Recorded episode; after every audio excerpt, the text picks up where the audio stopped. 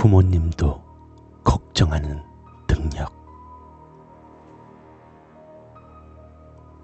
나는 그냥 손재주만 좋고 그냥 이상한 생각, 상상, 이런 걸 잘하는 평범한 사람이야.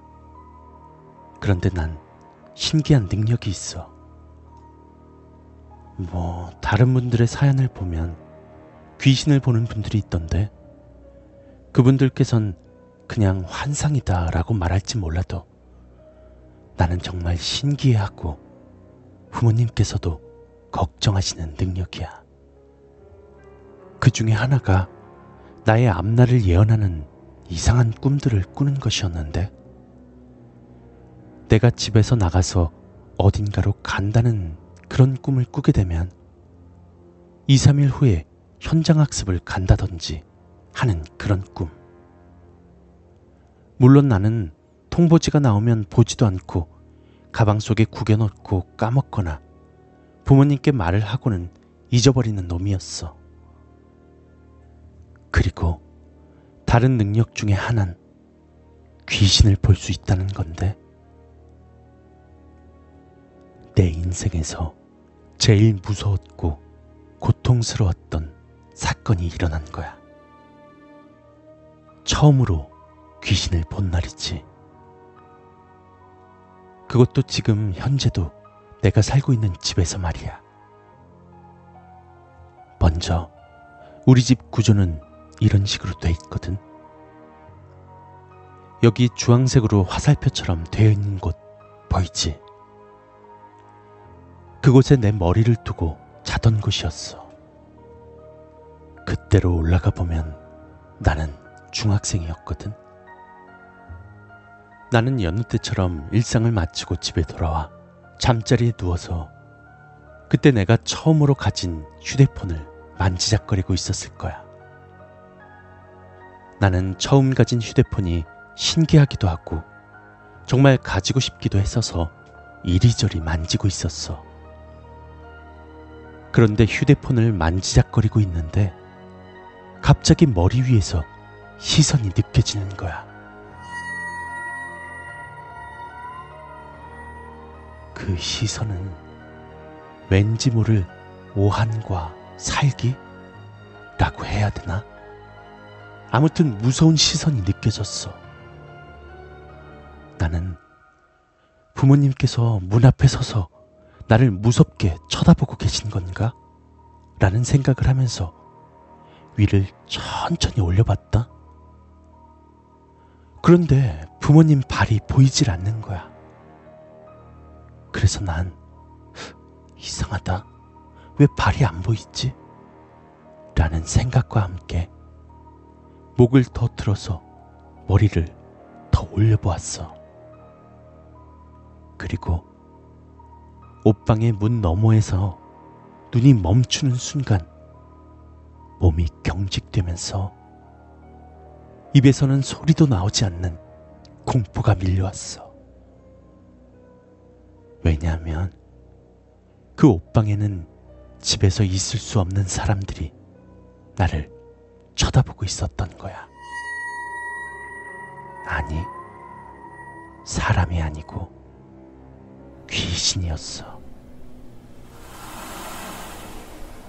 사람들은 엄청난 무서움이나 공포를 느끼면 소리를 지를 수 없고 온몸이 경직되다 못해서 심장이 멎어버릴 것 같은 느낌을 느낀다고 하잖아. 나는 그 귀신들을 보는 순간 그 경직과 심장이 멎어버릴 것 같은 고통을 느끼면서 무서운 나머지 목소리도 나오지 않더라고. 왜 그것들을 귀신이라고 느꼈냐면, 뭐랄까, 무언가 사람의 온기가 느껴지지 않는 그런 느낌과 오라? 그런 것들이라고 해야 하나? 사람에게는 풍기는 느낌이 아니었기 때문이야. 사람에게는 익숙하게 풍기는 느낌이 있는데 그런 느낌이 전혀 느껴지지 않았고 차갑고 무서운 느낌이 들더라고. 마치 살인자를 본 마냥 말이야. 그런데 난 귀신의 형체만 본 것이 아니라 정밀하게 그 귀신의 얼굴 표정과 입은 옷들을 봤기 때문에 아직까지도 머리에 생생히 남아있어. 내가 아까 귀신이라고 했지? 바로 귀신들은 둘도 아닌 셋이었어. 두 명은 여자였고, 한 명은 남자였어. 두 명의 여자 중 한 명은 남자와 나란히 서 있었고, 나머지 한 명은 문턱 쪽에 붙어서 나를 바라보고 있었어. 그런데 여기서 더욱더 소름이 돋는 건 그 문턱에 붙어 있던 여자가 사람이 절대로 붙어 있을 수 없는 곳에서 바닥과 머리를 수평으로 해놓고 문턱에 붙어 있던 것이었어. 바로 빨간 마스크처럼 입이 찢어지게 웃으면서 말이야.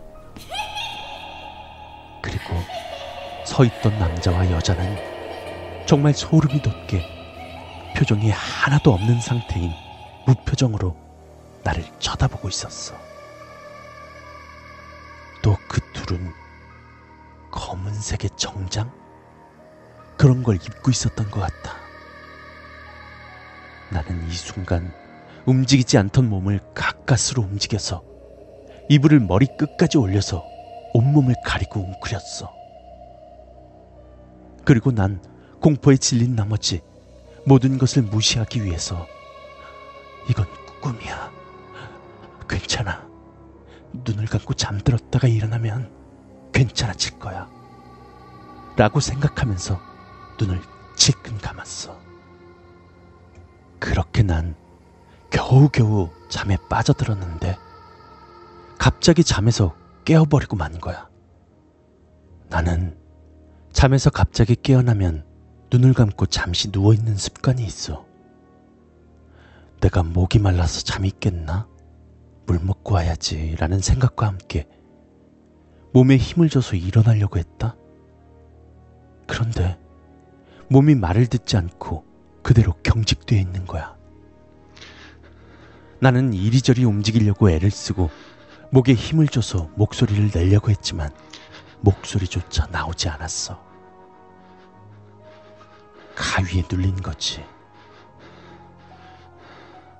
문득 이전에 인터넷을 하다가 우연히 봤던 글이 생각났어. 손가락을 움직이면 가위가 풀린다고 했던가? 그렇게 나는 손가락을 순간 움직여 봤는데 몸은 그대로 굳어 있고 손가락을 아무리 움직여 봤자 가위는 풀리지 않고 점점 식은땀이 나기 시작하더라고. 그리고 아까 그 귀신 세 명도 계속 나를 노려보고 있었어. 그 순간 나는 온몸에서 힘을 빼고 순간적으로 몸에 힘을 주니까 가위가 풀리더라. 너무 무서운 나머지 몇 분 동안 멍 때리면서 숨을 몰아쉬고 있었어. 나는 너무 무서워서 물을 먹으러 가지도 못했고, 누워서 다시 눈을 감고 서서히 잠에 빠져들었어. 하지만 역시나 나의 수면은 그리 오래 가지 못하고 또다시 가위에 눌리고 아까 본 귀신들을 다시 보게 된 거야.